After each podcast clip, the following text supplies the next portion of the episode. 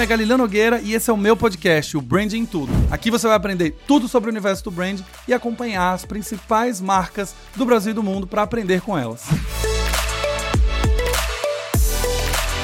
Olá, olá, olá, cidadãos da Galileia. Sejam bem-vindos a mais um episódio do Branding Tudo Podcast. Esse episódio que hoje tá icônico. Esse episódio que é um episódio especial. Dia 18 de janeiro de 2023 marca exatamente um ano que foi o primeiro episódio ao ar do Branding Tudo Podcast.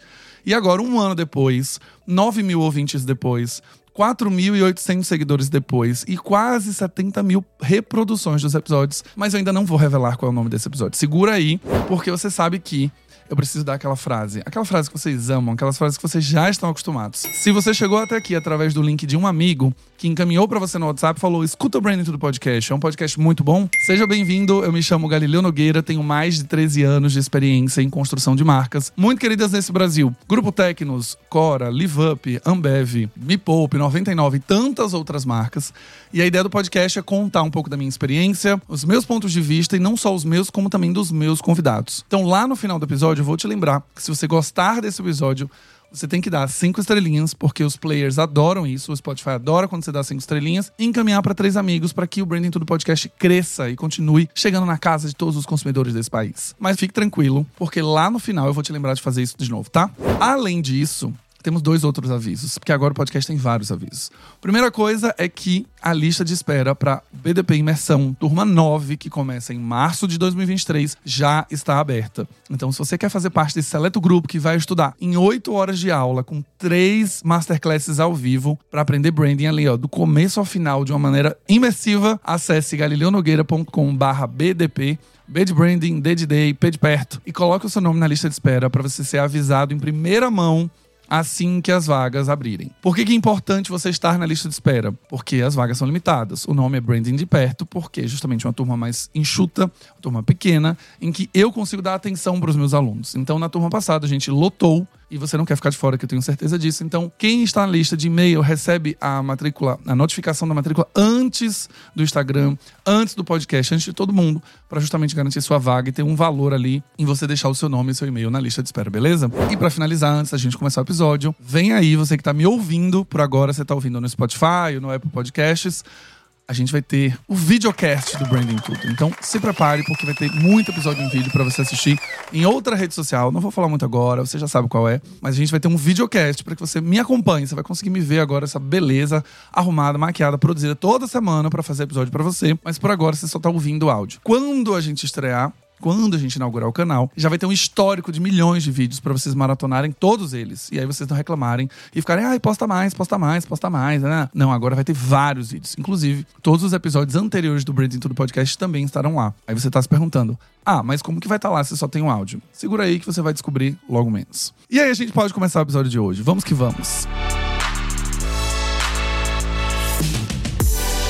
O episódio de hoje, ele dá continuidade à sequência do que a gente vem falando ao longo do mês de janeiro de 2023, que é o mês do planejamento das marcas. Já trabalhei e trabalho com marcas hoje, né, atendendo como consultoria, mas também já estive no lado dentro dos times de estratégia. E eu sei que janeiro é um mês que você finaliza o seu planejamento de marca, se você começou em dezembro, ou você começa o seu planejamento de marca para aprovar ainda esse mês para começar o trabalho em fevereiro. Então, o intuito dessa série de episódios em janeiro é ser uma série de episódios que te ajudem no planejamento. No episódio anterior, você aprendeu sobre a regra do 70-30, justamente na divisão de mídia. E hoje, a gente vai falar sobre mensuração de marca, que é um tema queridinho que vocês sempre querem ouvir, mensuração de branding, vocês sempre me pedem para falar mais sobre esse assunto. E aí, quem é ouvinte cidadão da Galileia já do passado vai falar, ah, mas eu já ouvi um episódio sobre mensuração de marca, eu já vi esse episódio. Sim, esse episódio é o episódio número 3, ele chama Mensuração de Branding, chama Dá Pra Mensurar Branding, na realidade esse é o título do episódio. Só que já estamos no episódio 50 e muita coisa aconteceu do 3 pro 50, então eu resolvi retomar esse tema, principalmente agora que você tá na fase do planejamento, mas não falar só sobre mensuração de branding. Mas eu quero te convidar a refletir hoje que é possível mensurar mais do que só a imagem de marca.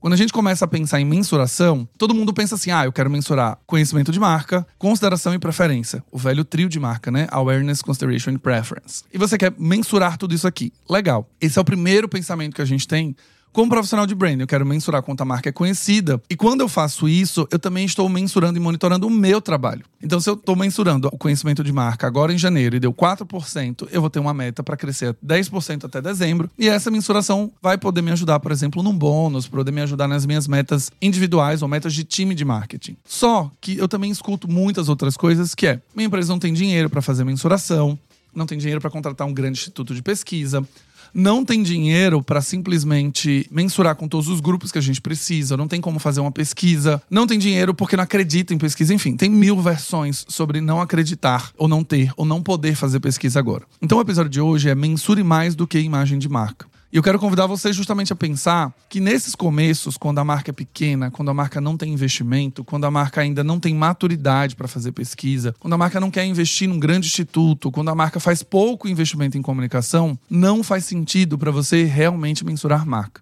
Toda vez que vocês estudam comigo, principalmente quem é do BDP Imersão, mas quem me escuta aqui já me ouviu falar muito sobre o Brand Health Tracking, que é a mensuração de marca que não só descobre os hábitos de consumo, daí como os consumidores se relacionam com a marca, como também a bateria de atributos e como também a imagem de marca. O BHT, né, é um nome que a gente deu na época de 99, mas tem outros nomes, né, Brand Power, Brand Pulse, Brand Intelligence, tem vários outros nomes. E esse é o que vocês mais me escutam falar aqui, porque esse mede diretamente o impacto em branding, que é justamente o que tem o funil de marca, por exemplo, e o funil de atributo. Só que eu preciso que vocês comecem a pensar e racionalizar junto comigo o seguinte: se eu sou uma marca que ela investe pouco em comunicação, ela provavelmente vai ser pouco conhecida. Se essa empresa não tem um histórico, né, então ela é uma marca de 2 anos, 3 anos, que ela está começando a surgir na cabeça do consumidor, faz sentido a gente fazer um BHT agora?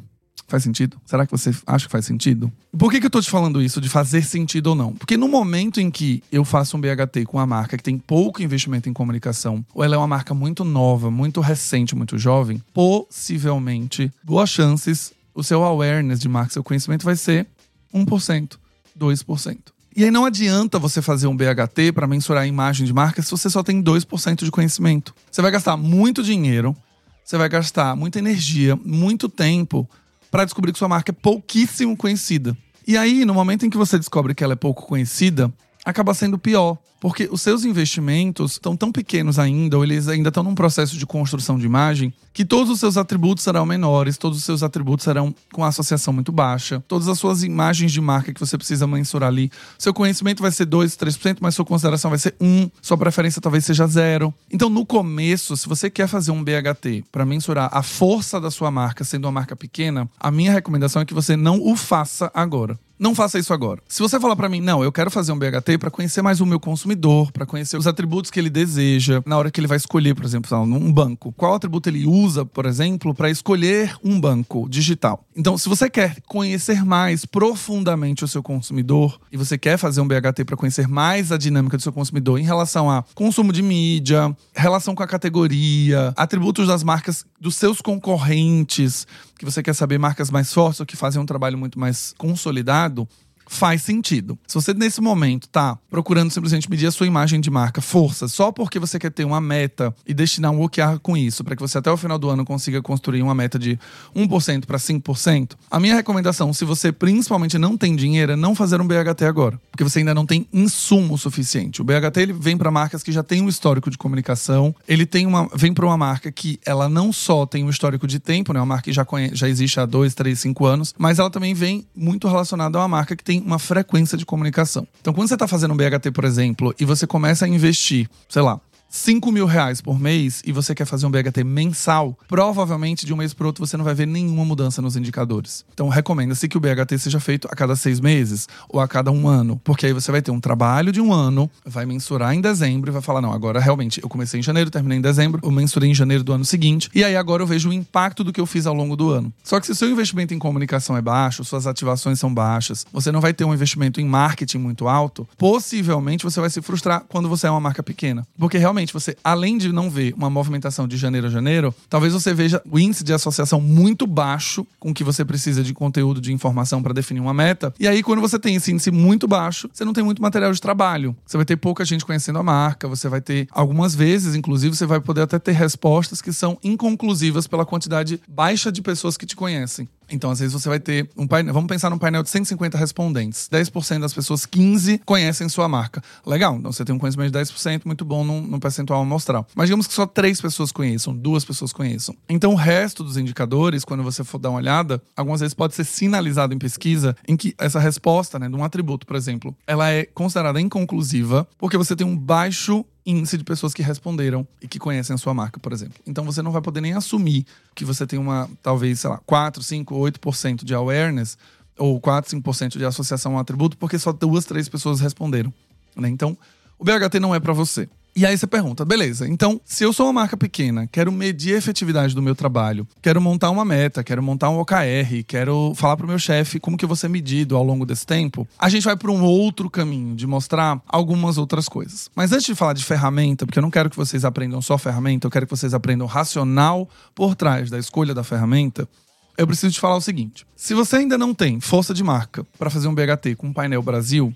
que mostra a sua força de marca no Brasil inteiro, que reflita os consumidores. O primeiro passo, então, é entender como a sua marca é percebida hoje pela sua própria base. Imagina que você tem uma base de consumidores, você já coleta os e-mails dessas pessoas, você já tem os cadastros dessas pessoas. Essas pessoas podem ser novas consumidoras que chegaram na sua marca hoje, podem ser consumidoras recorrentes que compram sua marca há um ano, por exemplo. Uma vez por mês. Você pode ter os consumidores ultra recorrentes que compram sua marca toda semana. Você pode ter consumidores de high ticket, ou seja, pessoas que compram acima do ticket médio da sua loja ou da sua marca. Pessoas que compraram uma vez e desistiram. Você já tem uma gama de pessoas em que você já começa a trabalhar a sua marca, que você pode começar a trabalhar atributos de marca, você pode começar a trabalhar a força de marca com essa base. E aí você tem outras opções que não são um BHT para justamente conseguir entender como que a sua marca está desempenhando hoje e como seus concorrentes estão desempenhando hoje com sua própria base. Claro, e aí obviamente quando você vai fazer um funil de imagem, de awareness, de conhecimento com quem já comprou você, possivelmente a sua marca vai ter 100% de awareness. Né? Se as pessoas já te conhecem, elas já compram de você, elas minimamente te conhecem. E se não te conhecerem, temos um problema. Se a sua própria base não lembrar de você na hora de comprar um produto, a sua marca, por exemplo, tem um problema seríssimo com sua própria base. E aí você vai ter que descobrir por quê. É por uma questão de preço? É por uma questão de... Foi desconto? Foi um feirão que aconteceu? Foi uma oferta promocional que as pessoas compraram mais o produto em si? Ah, eu precisava comprar um óleo pro cabelo. E qualquer óleo serve. E essa marca tava mais barata. Eu não lembro nem que marca era, mas é porque eu caí num mailing que tava dando 50% off. Pode ser que sua marca tenha um problema. Então vocês começam a perceber, enquanto eu tô falando aqui pra vocês, que a sua própria base já vai te dar insumos muito bons pra você começar a trabalhar a sua marca. Então, pensem nisso. A sua própria base pode ser uma base excelente para te dar insumos. A sua própria base pode ser uma base para te dar os atributos de marca. Por que escolheu você? Por que não escolheu você? Por que escolheu seu concorrente? Por que não compra? Por que compra? Aqui, nessa base, a gente já tem uma infinidade de caminhos que você pode seguir antes de contratar um painel Brasil. E aí, pensando que você já tem uma base, pensando que essa base de consumidores já, de certa maneira, pode te dar um percentual sólido de respostas, e aí vocês sempre me perguntam base, né? Ah, quantas respostas, no mínimo, eu preciso ter para poder considerar que é uma amostra considerável, etc. O ideal é que você trabalhe. E, gente, pessoas de pesquisa que estão aqui, pessoas estatísticas, pessoas que trabalham com dados, etc. Eu tô falando aqui... Eu não conheço qual é o segmento da pessoa, não conheço o negócio da pessoa, não sei exatamente qual negócio ela trabalha. Então, claramente aqui é um número geral, genérico, sem conhecer especificidades, tá? Mas, idealmente, para você começar uma brincadeira, você tem que ter pelo menos 150 respostas, tá? Idealmente. 150 respostas, se você quiser ter uma amostra, que essa amostra seja representativa o suficiente para você começar a trabalhar com um dado. Tem milhões de outras coisas aqui que eu não posso ser irresponsável de não falar, mas se você quer uma amostra que você possa dizer que reflete o painel Brasil, que reflete o Brasil, essa amostra precisa refletir os dados do Brasil também. Tem que ter percentual de homens e mulheres, tem que ter percentual de pessoas brancas, pretas, amarelas, tem que ter percentual de classes A, classes B, C e D, para que você possa dizer que aquela amostra representa o Brasil. Quando você trabalha com sua própria base, nem sempre você tem o dado que representa essa amostra, então você vai ter que colher. Não sei se a minha base, por exemplo, tem pessoas pretas. Você vai ter que perguntar para essa base para começar a criar uma base mais robusta. Informações sobre raça, sobre orientação sexual, sobre gênero. Se a sua base não tem isso hoje, você precisa começar a popular essa base com esses dados para lá na frente você poder ter uma análise um pouco mais completa. Então, eu não vou entrar nos pormenores aqui das especificidades que uma base precisa ter. A gente vai ter que pesquisar mais, vai ter que ler mais sobre o assunto, vocês vão ter que pesquisar mais sobre o assunto. E o meu papel aqui no Branding Tudo Podcast é, em breve, trazer um profissional de pesquisa para me explicar sobre isso. Porque aí ele vai ter toda a autoridade suficiente. Eu sou um profissional de branding, com experiência em branding, tenho experiência em pesquisa, já li muito sobre pesquisa, estudo sobre pesquisa, mas eu não posso chegar aqui e começar a falar sobre estatística, porque não é a minha especialidade. Mas a gente precisa ter pelo menos 150 respostas, tá? Para começar a trabalhar numa pesquisa quantitativa. Se você não tem essa base, porque você é uma marca muito pequena, tem pouco cliente, etc. E aí, quando eu tô falando de 150 respostas, lembrem também de uma outra coisa. Foi muito bom ter lembrado disso. Quando você manda uma mensagem por e-mail para responder uma pesquisa, nem todo mundo abre o e-mail, e nem todo mundo que abre o e-mail clica no link, e nem todo mundo que abre o e-mail clica no link responde. E nem todo mundo que abre o e-mail clica no link responde termina. Então a gente tem 4 barreiras aqui, tá? Então, para você ter 150 respostas, você pelo menos vai ter que mandar para 1.500 pessoas. Geralmente o índice de resposta em pesquisa é de 10% se você tem uma base muito engajada, então vai ser 150, ou de 5% se você tem uma base um pouco mais fria, que não está disponível para responder pesquisa, não quer responder, não tem paciência, não tem saco. E vale lembrar que também, para você engajar a sua base, você tem que dar alguma coisa para ela. Um voucher de desconto, uma sessão extra, uma sessão grátis, um combo, que seja para quem respondeu, para que a pessoa destine 5, 10 minutos para responder a sua pesquisa e ela seja recompensada por isso, tá? Então, beleza. Se você não tem essa base, principalmente, ou você quer tornar o seu processo de pesquisa um pouco mais completo, você tem um negócio chamado pesquisa quantitativa, que é isso que eu acabei de explicar, mas você também tem a pesquisa qualitativa. A pesquisa qualitativa é aquela pesquisa em que você chama 5 ou 6 consumidores individualmente e entrevista esses consumidores com qualidade. Você monta um questionário com suas principais dúvidas, seus principais anseios, suas principais perguntas, entrevista essas pessoas e colhe essas respostas, e você faz isso com pelo menos 5 ou 6 pessoas, e que daí, com esses resultados de 6 pessoas, você já tem pelo menos um bom caminho e um direcionamento do que você pode fazer com sua marca. Lembrando que 5 e 6 pessoas também é um tamanho ideal para você entrevistar sua base, porque diversos estudos já mostram, e depois o Zé Lucas da Imo Insights vai ver aqui, que a partir da 7ª pessoa entrevistada numa qualitativa, você já começa a ter respostas que aparecem com frequência, as mesmas respostas aparecendo com frequência. Então, quando você entrevista 7 ou você entrevista 10, possivelmente as respostas vão vir muito parecidas a partir da 7ª pessoa. 8ª, 9ª, 10ª, elas vão falar mais ou menos as mesmas coisas que já foram faladas pelas 7 primeiras. Então não adianta, é um recurso desperdiçado de energia e tempo, você querer fazer uma qualitativa com 10, 15, 18, 25, 35 pessoas, em que você vai entrevistar por meia hora todas as pessoas, se as respostas vão entrar num padrão e elas vão ficar muito parecidas umas com as outras. Então, recomenda-se entrevistar pelo menos entre 6 e 7 pessoas. Com os dados da qualitativa, você já tem muita coisa para trabalhar. O roteiro de perguntas pode contemplar como você escolheu a marca, por que você escolheu a gente, por que você não escolheu a gente, quem você considerou no processo de compra, que outras marcas vêm na sua cabeça. Então, com as respostas dessa qualitativa, entre uma empresa que não tem nada de dado e você ter 6 respostas, você já tem bastante coisa. O seu consumidor já comprou de você, ele já tem uma interação com a marca, ele já pode falar com mais propriedade. O seu desafio é pegar perfis diferentes para que você consiga ter o máximo de pontos de vista. Quem acabou de comprar, fez a primeira compra, quem já compra recorrente, quem compra acima do ticket, quem não compra, quem comprou uma vez e não comprou nunca mais. Tenta conversar com esses perfis porque você vai ter uma imagem de marca muito mais completa. Ela não é considerada uma quantitativa. Todo mundo falou que conhece o Nubank, não a qualitativa. Então, posso considerar o awareness de 100% do Nubank? Não pode considerar. Ela não é uma amostra significativa, ela não representa o Brasil, ela não é quantitativa, ela é uma quali. Você vai ter ali respostas em profundidade, em que vários insights, vários insumos vão aparecer, mas você não pode assumir uma premissa que sua marca é 100% conhecida, porque todo mundo respondeu que conhece.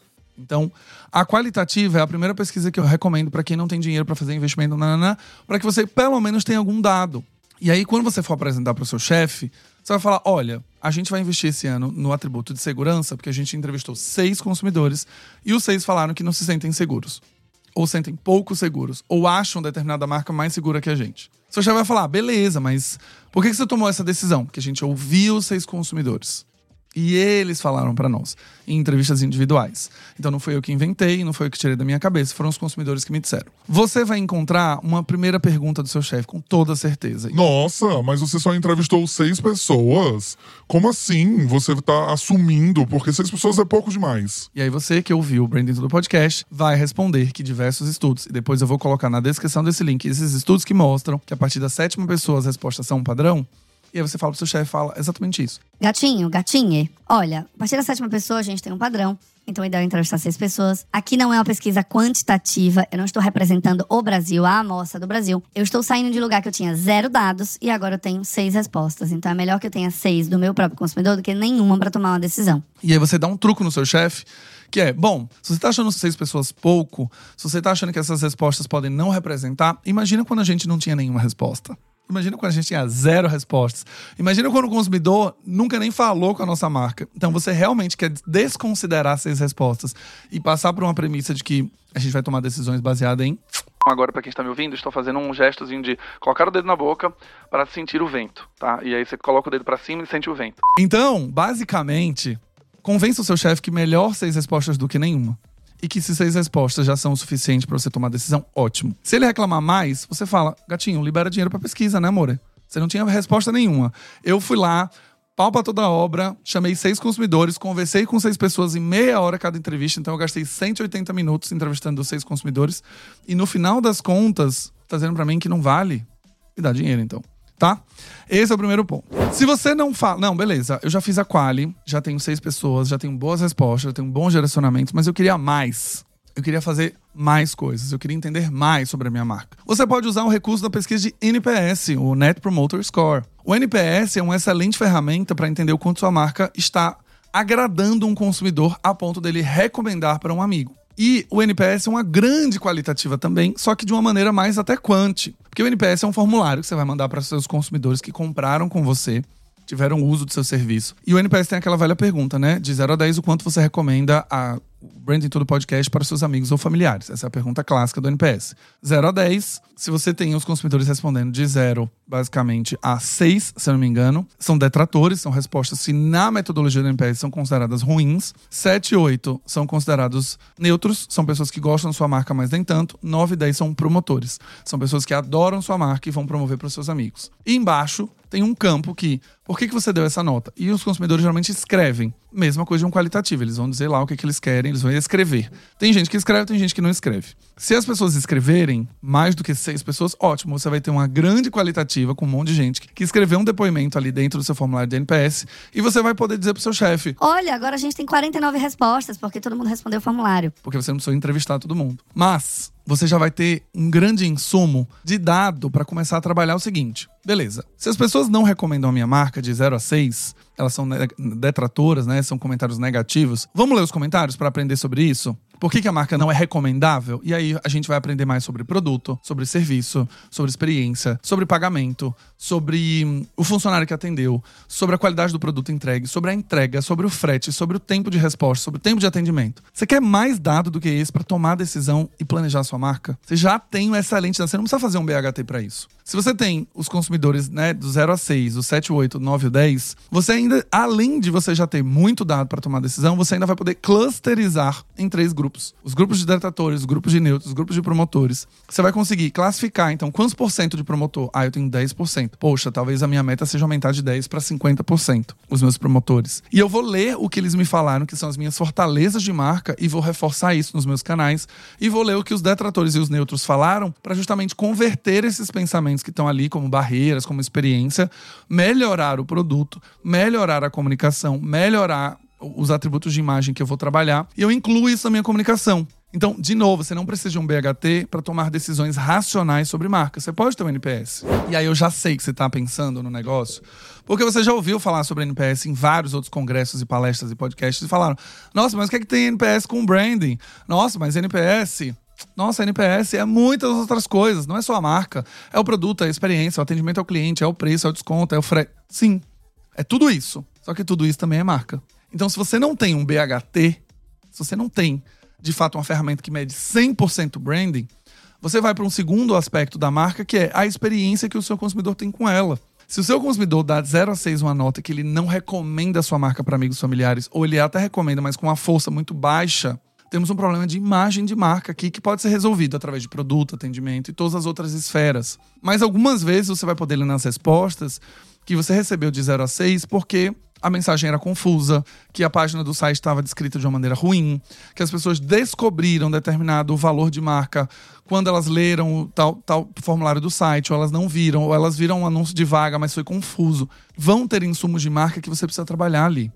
E quando você lê os positivos, né, as pessoas que recomendam, os promotores, ali também pode aparecer no seu formulário bastante informação do tipo, cara, o atendimento é excelente, é humanizado, eu adoro porque é rápido. E dali você já pode começar a tirar os primeiros atributos de marca. Olha, se todos os promotores adoram o nosso cartão de crédito, vamos falar mais sobre ele. Se eles adoram a segurança que a gente transmite, eles adoram a confiança que a gente transmite, que tal a gente fazer campanhas de segurança e confiança para reforçar os grandes atributos positivos que vieram dos promotores? Então você consegue me entender que por mais que eu não tenha um BHT, eu posso ter muitos insumos em NPS para transformar isso nos primeiros atributos de marca, nos primeiros valores de marca. Eu posso reforçar isso na minha comunicação porque eu já vi lá. E quem está me dizendo é o consumidor. Então é uma grande pesquisa que te dá insumos também, tá? E a segunda coisa que você tem que começar a pensar que o NPS... mas eu tenho um problema de produto. E o NPS só aparece coisa de produto, só de atendimento. Ela só aparece coisas que não são relacionadas à marca. E aí não está sendo muito útil para mim. A gente pode ir para uma segunda ferramenta chamada de CSAT, do Customer Satisfaction, CSAT, CSAT. Ela é uma métrica excelente para você também começar a trabalhar com sua própria base, outros aspectos da marca, de satisfação do cliente, em cima da qualidade da experiência do produto, de tudo que ele fez, saindo daquele lugar de o quanto você recomenda de 0 a 10 e passando a ter uma avaliação muito mais minuciosa sobre experiência, sobre satisfação. Você vai conseguir, por exemplo, quebrar dentro de um CSAT todo o processo de venda, todo o processo de jornada, toda a experiência do seu produto, a embalagem, o produto, a entrega. Você vai poder avaliar cada um desses detalhes num CSAT. E o CSAT pode te ajudar a tomar decisões também baseadas em marca. Então, vocês já começam a ver nesse episódio que você não precisa ter só necessariamente um BHT para trabalhar marca. Essas duas ferramentas, NPS e CSAT, podem te ajudar muito a tomar decisões de marca, principalmente para você que é uma empresa que talvez não queira investir, não tenha dinheiro, não tenha maturidade, não tenha um chefe que entende de pesquisa, mas essas duas métricas, NPS e CSAT, já são muito mais consolidadas do que um funil de marca. Essas duas disciplinas já foram muito ensinadas dentro das empresas. Então é mais fácil que o seu chefe dê valor ao NPS do que valor a um funil de marca. É mais fácil que ele diga que o CSAT é mais tangível do que necessariamente um funil de conhecimento. Então trabalha esses dois recursos dentro da sua própria base, que você já vai ter muitos insumos legais, você vai ter muitos insumos bons para trabalhar a sua marca. E aí você não precisa ficar dependendo de verba o tempo inteiro para ficar fazendo essas ferramentas. E aí, o NPS, por exemplo, você pode fazer um Google Forms e você vai pegar a pergunta padrão do NPS, né? O quanto você recomenda 0 a 10 a marca tal para seus amigos familiares, que é a pergunta padrão do NPS. A partir daí você já consegue rodar com sua própria base, você pode pedir para o consumidor te responder. Diferente de uma pergunta de atributos de imagem, que são perguntas que não podem ter viés, são perguntas que precisam ser muito bem escritas, são perguntas que precisam ter um pesquisador ali, uma pessoa de pesquisa que precisa estruturar até a ordem das perguntas, a aleatoriedade das respostas, a sequência de perguntas para que não haja um viés. Então, o BHT, por exemplo, vai te demandar muito mais inteligência em pesquisa, e você tem um pesquisador, e tem uma empresa, tem um instituto para elaborar o estudo, do que o NPS. O NPS é uma pergunta só, com uma caixa de pergunta para responder, e acabou. Não tem viés, é o quanto você recomenda, 0 a 10, e por que você dá essa nota, fim. Ali você já vai conseguir você mesmo fazer isso. E é melhor que, de novo, o mantra desse episódio é melhor que você tenha algum dado do que dado nenhum. É melhor que você entreviste a sua própria base do que base nenhuma. É melhor que você faça alguma coisa em pesquisa para ter um insumo do que simplesmente você, mais um ano, tome decisão baseado em eu acho que a gente deveria esse ano fazer uma campanha de segurança. Eu acho que esse ano a gente deveria fazer uma campanha de solidez. Baseado em quê? Porque o chefe pediu, porque o dono pediu, porque o fundador acha. Eu já te apresentei aqui duas possibilidades. NPS, CSAT e esse benefício de mensurar a marca. Por que você precisa considerar essas ferramentas? Por que eu tô te falando isso? Já falei no começo do episódio, vou reforçar. Se você tem uma marca que é pequena, com a popularidade muito baixa, o BHT não vai ser útil para você. A sua marca vai ser insuficientemente pequena, ela vai ser muito pequena na sua base e ela não vai te dar dados concretos. Se você é uma marca que não investe em comunicação, a sua marca mês a mês não tem um investimento alto em comunicação ou com frequência de comunicação, não vão existir mudanças entre a primeira mensuração e a última mensuração. Então não adianta você ficar falando, eu quero medir o meu trabalho, quero colocar um OKR ali de crescimento. Se a marca não investe em comunicação, você vai medir o awareness de marca no começo do ano, de janeiro, 4%, e julho vai ser 4%, dezembro vai ser 4%. Se você tem R$1.000 por post para poder fazer crescer a sua marca, lindo, eu já quero te informar, não vai crescer, tá? Não vai ter resultado de um mês para o outro. Você vai poder crescer, claro, em popularidade, mas talvez não seja de janeiro a fevereiro. Seja de janeiro de 2022, janeiro de 2023 a janeiro de 2024, aí você vai poder ter de 4% para 5%. Uma awareness menor, mas você vai crescer um ponto ao longo do investimento em comunicação que você fez. E a outra coisa, né, que eu tinha falado aqui também, não faz sentido você mensurar isso mensalmente. Não existe, né? Se você é uma marca pequena, com pouco histórico de comunicação e pouco dinheiro e investimento em comunicação, se você faz um NPS todo mês, toda semana, né, sua marca não vai crescer. O seu NPS não vai melhorar de um mês para o outro. Se você não está fazendo melhorias de produto, se você não está fazendo melhorias de inovação, se você não está fazendo investimento em comunicação, se você não está investimento em serviço, se você não está contratando gente para melhorar o atendimento. Se você não está fazendo nenhum tipo de movimentação, não precisa fazer uma pesquisa mensalmente. Faz o NPS semestralmente. Faz o NPS anualmente, tá? Então, eu lembro você isso para que você não caia na falácia de, não, vou rodar um NPS todo mês. Eu tô falando isso porque eu já trabalhei em uma empresa que pediu para mensurar NPS todo mês. E eu falo assim, gente, mas não tem nem volume de novas... Não faz sentido você mensurar todo mês. Não tem volume de consumidores para você conseguir ter uma mudança de um mês para o outro. E você tem um monte de outras coisas para melhorar. Então, se o seu produto tem um bug e você não corrige num bug, vai dar problema no NPS do mês que vem. Então, do que adianta também você ficar rodando, fazendo leitura de dado, baixando, mandando e-mail, desgastando sua base para ter os mesmos resultados. Então, faz semestralmente ou faz anualmente. Aí você tá me perguntando, Galileu, mas e aí? Se eu vou fazer só anual e eu tô fazendo alguma cagada na minha marca, como que eu vou melhorar se eu só vou fazer a mensuração em janeiro de 2024, né? No NPS em si, não vai ter muito o que fazer. Aí você talvez queira reduzir para o semestral. Mas se você não tem um volume, não tem nada, você vai ter que fazer um combinado com o seu chefe e falar, olha, a gente só vai mensurar uma vez por ano, tá? E uma vez por ano, a gente vai começar a fazer a leitura de janeiro, vai trabalhar em cima do que apareceu em neutros, detratores e promotores, e a gente só vai fazer uma leitura em janeiro de 2024. Pode ser que as nossas ações agora não reflitam muito bem, não funcionem, não convertam esses NPS, mas a gente só vai saber ano que vem. Tudo bem por você? Não tudo bem? Como a gente pode diminuir essa sensação? Como que a gente pode diminuir esse medo de estar fazendo coisas que não vão mudar o ponteiro? Existem métricas auxiliares. Então, se você está fazendo, por exemplo, Instagram, sua marca está crescendo em engajamento, você está crescendo base, está aumentando o número de compartilhamentos, você está vindo muita gente do site comprar, vindo do Instagram, você está tendo uma conversão boa do Instagram. Então, lembrem de olhar as métricas auxiliares e complementares. Não fiquem baseados apenas no NPS ali. Minha métrica para ser medida por bônus vai ser o NPS, vai ser uma leitura anual. Olha as métricas suplementares, as que estão ali para te complementar. Então, a awareness de marca, por exemplo, quando você mede anualmente, numa empresa menor, por exemplo, você vai falar, não, tudo bem, eu não sei se minhas campanhas estão funcionando.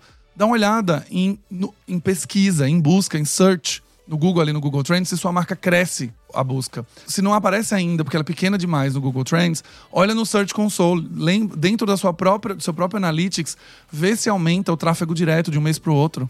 Vê se aumenta a gente vindo do Instagram. Vê se aumenta a gente vindo do e-mail. Vê se a sua base de e-mail cresce, se as pessoas estão se cadastrando. Então, olha as métricas auxiliares. Não fica olhando só para uma métrica e define que ali, cresceu a marca, aumentou a awareness ou não. Se você não tem uma leitura de awareness anual, mas você cresce mês a mês o termo pela sua própria marca em busca todo mês, tá indo para um trabalho bom. Não, tá fazendo flat, a sua marca não tá crescendo, ela não tá... Todo mês eu olho ali no Google Analytics e o tráfego direto não aumenta. Aí a gente tem um problema. Mas você já pode atuar. Então coloca métricas ali complementares, beleza? E por fim, eu quero deixar recomendações. E as recomendações para todo mundo que quer fazer essa coisa de awareness e BHT, e funil, e imagem, consideração, melhore sua casa primeiro. Se você fizer o NPS e o CSAT, já vai ter tanta coisa para você resolver que a última das suas preocupações é saber se sua marca é conhecida ou não. Melhore sua casa agora para que quando você fizer um investimento em comunicação para tornar a marca conhecida, aumentar o conhecimento, fazer Big Brother, fazer rádio, fazer TV, fazer um investimento em influenciador, a sua casa está pronta. E os seus próprios consumidores, a sua própria base está te dizendo o que você tem que fazer.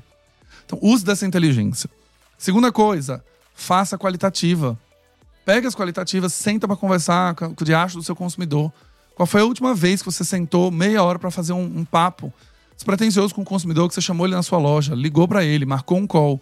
Faz essas conversas, já vai ter muito insumo. É melhor conversar com o consumidor do que não conversar com ninguém, beleza? Eu também gosto de relembrar a frase do mantra do episódio de hoje, que é melhor algum dado do que dado nenhum. Ah, mas o dado está enviesado. Ah, mas é o dado da própria base. É o dado quem já comprou. Eu queria saber quem ainda não compra comigo. Eu queria saber as barreiras. Por que as pessoas não compraram? Se você não tem dinheiro, não tem investimento, não quer contratar um instituto, gatinho, você quer demais. Você quer demais. Você não quer investir, não quer contratar. E você ainda quer saber quem não comprou a sua marca, os motivos pelos quais elas não compraram, e por que elas não compraram, e quais elas preferiram, e quais elas... Você precisa ter dinheiro, né, amor? Não dá pra você ficar fazendo também, descobrir o painel de não consumidores de graça. Aí você vai colocar o seu funcionário pra sair na rua perguntando se conhece a sua marca. Se ele falar que não conhece, mas conhece o seu concorrente, você vai fazer uma entrevista com ele. Mas assim, pelo amor de Deus, né? Então, por favor, se você quer ter um dado tão rico e tão completo pra tomar decisão, invista. Não vem ficar fazendo um gambiarra mequetrefe não, tá? E por fim, se você vai fazer... arriscar a fazer uma quantitativa com a sua própria base para tentar medir funil de marca, imagem, o que seja, tome muito cuidado com o viés na escrita. Profissionais de pesquisa se formam, as pessoas que elaboram questionários têm experiência suficiente para construir um formulário que tem o mínimo de viés possível. E aí você deve estar perguntando, que viés é esse que você está falando? Vou dar um exemplo. E esse exemplo eu tenho certeza assim, que vai cair naquele exemplo clássico, tá? Mas vamos lá, vou escrever um formuláriozinho para o Galileu Branding, para os alunos do BDP Imersão. Então vamos pensar, a base é de quem já fez o curso, pessoas que compraram, pessoas que se formaram, tá? Tem interação comigo, já teve aula comigo, já me conhece. Não. Aí a minha pergunta na quantitativa é assim: o quão bom você acha que o BDP é? De 0 a 10. Imagina, o quão bom você acha? Eu não dou a possibilidade dele achar ruim, eu não dou a possibilidade dele achar médio, porque eu já enviesei a pergunta para que ele, a pessoa que vai responder, minimamente ela já acha que é bom. Porque ela fez o curso, ela comprou, então eu que estou escrevendo já considerei a minha visão de mundo, a minha opinião de que é bom, e já coloquei no enunciado da pergunta que é bom. Então a pergunta não é o quão bom você acredita que o BDP Imersão é. A pergunta, ela vai num campo mais neutro. De 0 a 10, o quão satisfeito você está com o BDP Imersão. É isso. Qual o seu nível de satisfação com o curso que você acabou de adquirir, de 0 a 10? Não é o quão bom, o quão excelente, o quão ruim você acha que é... Não, é qual o seu nível de satisfação. Vocês perceberam a nuance? Uma coisa é você perguntar qual o nível de satisfação, outra coisa é perguntar quão bom. Nosso cérebro é suscetível a qualquer viés. A gente tem um livro, o Nudges, que eu já falei 1000 vezes, a gente é suscetível a 400 mil vieses.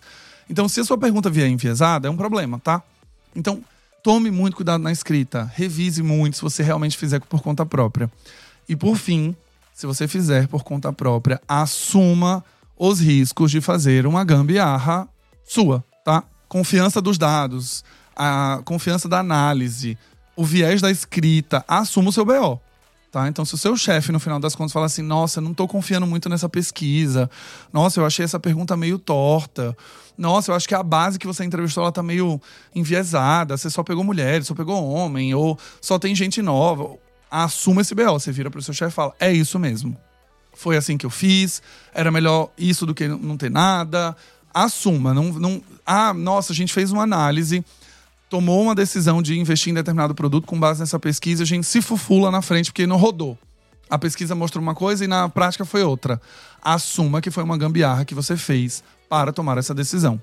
E com essa decisão tomada, você tem o ônus e o bônus. Pode dar muito bom, pode ser ótimo, pode ser que te guie muito nas decisões, mas se você fez por conta própria, você não é pesquisador, você não é um instituto de pesquisa, você não tem especialização em estatística, você não tem nada que de fato pode dar 100% de confiança na sua pesquisa. Então, se você não tem nada disso, meu amor, assuma esse BO e simplesmente fale, esta pesquisa foi uma gambiarra para que eu tenha pelo menos algum insumo para tomar uma decisão. E isso implica em ter feito uma pesquisa que talvez foi muito boa ou muito ruim, beleza? Não queira substituir um profissional de pesquisa fazendo uma gambiarra no Google Forms e dizendo que foi uma pesquisa de mercado, porque não foi. Foi uma pesquisa que eu fiz com minha própria base para ter algum insumo. Beleza?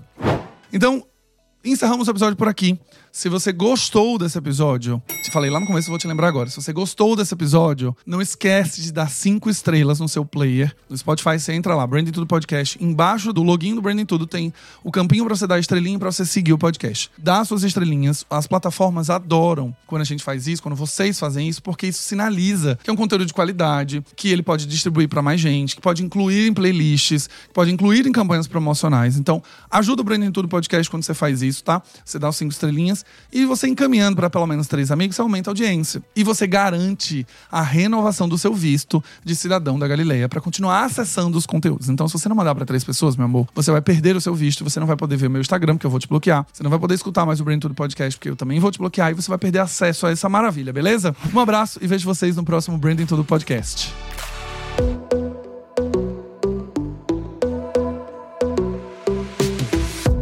E esse foi mais um episódio do Branding Tudo, o seu podcast de branding. Não esqueça de me seguir nas redes sociais, @Galileu Nogueira, para ficar por dentro de tudo que acontece no mundo do branding.